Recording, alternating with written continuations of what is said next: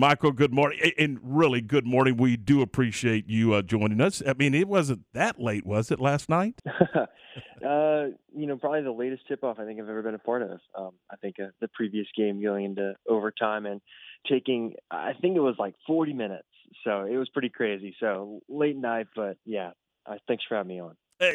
Kansas did what they were supposed to do in, in round one, correct?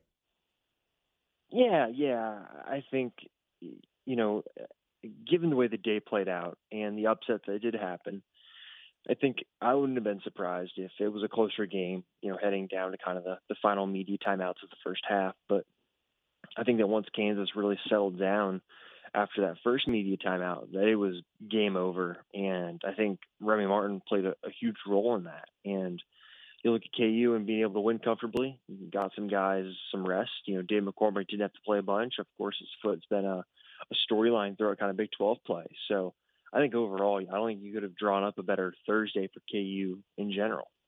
With that 47 to 19 lead at halftime, being able to not coast, but have a comfortable lead coming out of the locker room, is that what Kansas needed, or would you have rather seen them tested a little bit and pushed a little bit in round one just to keep that intensity up?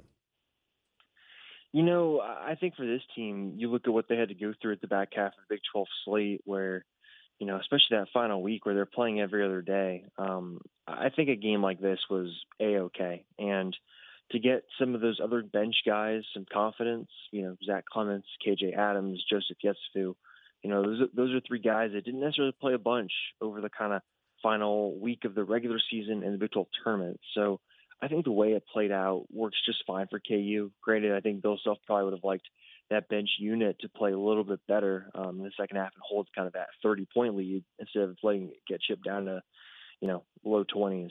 So I, I think it's okay the way it played out just because um, it gets some of those other guys some confidence where, you know, Mitch Lightfoot obviously has, has a sprained knee and you don't know how that's going to react day to day. So I think to get some of those younger big men some more minutes um, was big. So I, I'm kind of okay with it. I think that kind of Kansas has shown what it can do in some of these close games, and it's kind of playing more of those. I have a feeling as the tournament goes on. Uh, Michael, how refreshing was it to see Remy Martin come out and have the performance that he had last night? Uh, it's really cool to see, and I think you can feel pretty good for him just on on a human level because the season obviously hasn't gone the way that he would have planned with with the knee injury that he suffered in late December, and then having to miss um, a bunch of time and not really looking like himself. I mean, I remember the game in Waco; he was awful, um, especially on the defensive end. And for him to come out there and make such an impact, and I think that he was on the floor for a 30 to 10 run that really helped KU kind of take it full control of the game. And you know, whether it be the the steal to dunk, the the pass David McCormack in transition, you know, the really nice bounce pass. I mean, he really showed you kind of the different things that he can do. And I think it's a huge deal for KU now to have kind of an extra wild card that it can play, um, in addition to the starting lineup that's been so good for it so far.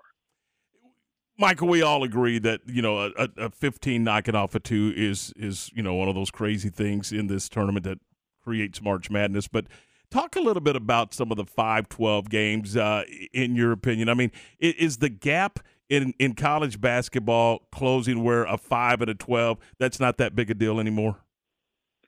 I think to some degree. Um, I think you look at the way the basketball has trended, where obviously three point line can help mitigate some of the the talent deficiencies that some of these teams can have. But I think the biggest thing I, I saw it on Twitter last night when I was looking. I don't remember the exact number, but basically the the fives that lost all had defenses like outside the top 50 maybe or outside the top whatever in KenPom. And I think it shows that hey, if you want to make it far in the tournament, you have to have a good defense because other teams that you're going to play are good and they're going to take advantage of whatever deficiencies you have. And Iowa is just not very good defensively. And I think that to me was maybe the the the most surprising and also the least surprising upset that happened just because you look at what Iowa did in the Big Ten tournament where they looked really good and then you have them all of a sudden become kind of the, the sexy Final Four pick where everyone and their mom is picking him to go to the Final Four. And you have to kind of keep in mind that, hey, Fran McCaffery has not made it out of the first weekend at Iowa.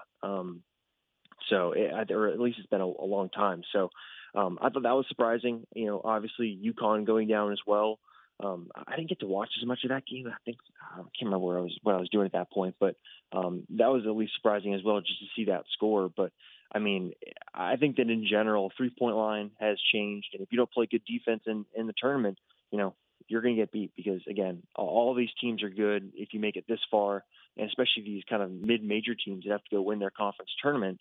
You know, these are teams that have put together some strong finishes. Creighton up next for the Jayhawks. They've only met twice, and, and it was a one point game in both t- uh, meetings. Is this a good matchup for Kansas? Uh, yeah, especially it is now, considering that um, I'm not going to try and pronounce his last name. I'm awful at it. Um, but their big center, the seven foot center that they have, he's not going to play. Um, he hurt his knee last night, and it sounded like um, McDermott, the Creighton head coach, said that it's very unlikely that he's going to play. So now you're looking at Creighton being down. It's starting point guard Nembhard, and then also uh, the center as well. So I think that the way that game played out yesterday, um, you know, really helped KU. And uh, a little insight here, I spent a lot of time the last couple days watching San Diego State because I kind of uh, assumed that they would win, and I thought they were going to be a really tough matchup for KU. And for all of a sudden to for San Diego State to blow that lead and for Creighton to come back, I think that a Creighton is going to be a little tired, and B now they're they're certainly banged up, being down two starters. So I think for KU it's a good matchup. Um, they don't have necessarily um, a ton of size inside. I think Kaluma is a good four man, but he's very similar to Jalen Wilson, and so I think that it's a it's a good matchup for KU, and um, I think you couldn't have drawn it up better for the Jayhawks. Michael, do you think the Jayhawks now have the easiest path of any Big 12 team to get to the Final Four? 100%. Yesterday, I've said a few times, but it could not have gone better for KU. You go from having to play um, a San Diego State team you probably would have been a seven point favorite against to playing Creighton, who they'll be a nine or 10 point favorite against.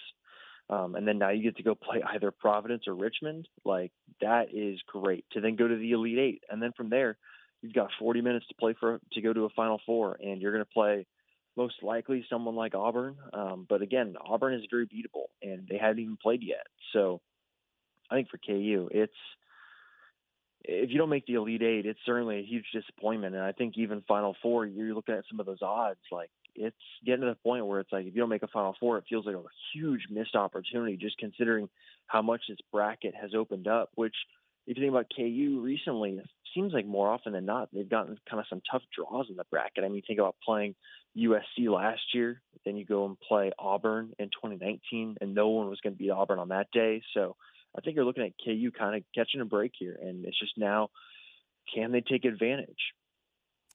I just I'm going to just throw this out and, and just see where it goes. It, hmm. we we talk about Kansas and their path to a uh, a Final Four appearance. Is is this a year where we could potentially see two Big 12 schools in the Final Four? Oh, I think so. I certainly think so. I think that I'm interested to see how Baylor does against North Carolina because North Carolina looked really, really good yesterday, and I think they've played some really good basketball here, kind of the last few weeks of the season. So I think that'll be a good matchup. Um, really excited for that game, but I would not be surprised at all if there's two Big 12 teams in the Final Four. Um, obviously, you know, the Big Ten got a lot of uh, pub for the number of teams that they got in, but you know, they don't necessarily perform up to standard in March Madness traditionally. And I think the Big 12 has done a good job of um, being a good conference. And so I look at Baylor. I obviously am a huge Texas Tech guy. I think that Mark Adams is an elite coach, and you need to have elite coaching to make it far in the NCAA tournament. So I think you look at what Texas Tech does defensively as well you know, they're going to be a tough matchup for anybody in the country. So I would not be surprised if there were two teams in the Final Four from the Big 12. Um, will I expect it? No, no, nowhere near that, but it's certainly something I have my eye on. What are you working on for uh, fognet.com and uh, Kansas 247 Sports? Yeah, I'm going to write something about kind of what we just talked about, how kind of it seems like things have opened up for KU. Got some just kind of more of our traditional game coverage up there, and we'll get some more uh, media stuff today when uh, we get to talk to Bill Self and some players here uh, in the afternoon. As always, Michael, man, we appreciate your time. Uh, thanks so much for being with us. Yeah, definitely. Thanks for having me on.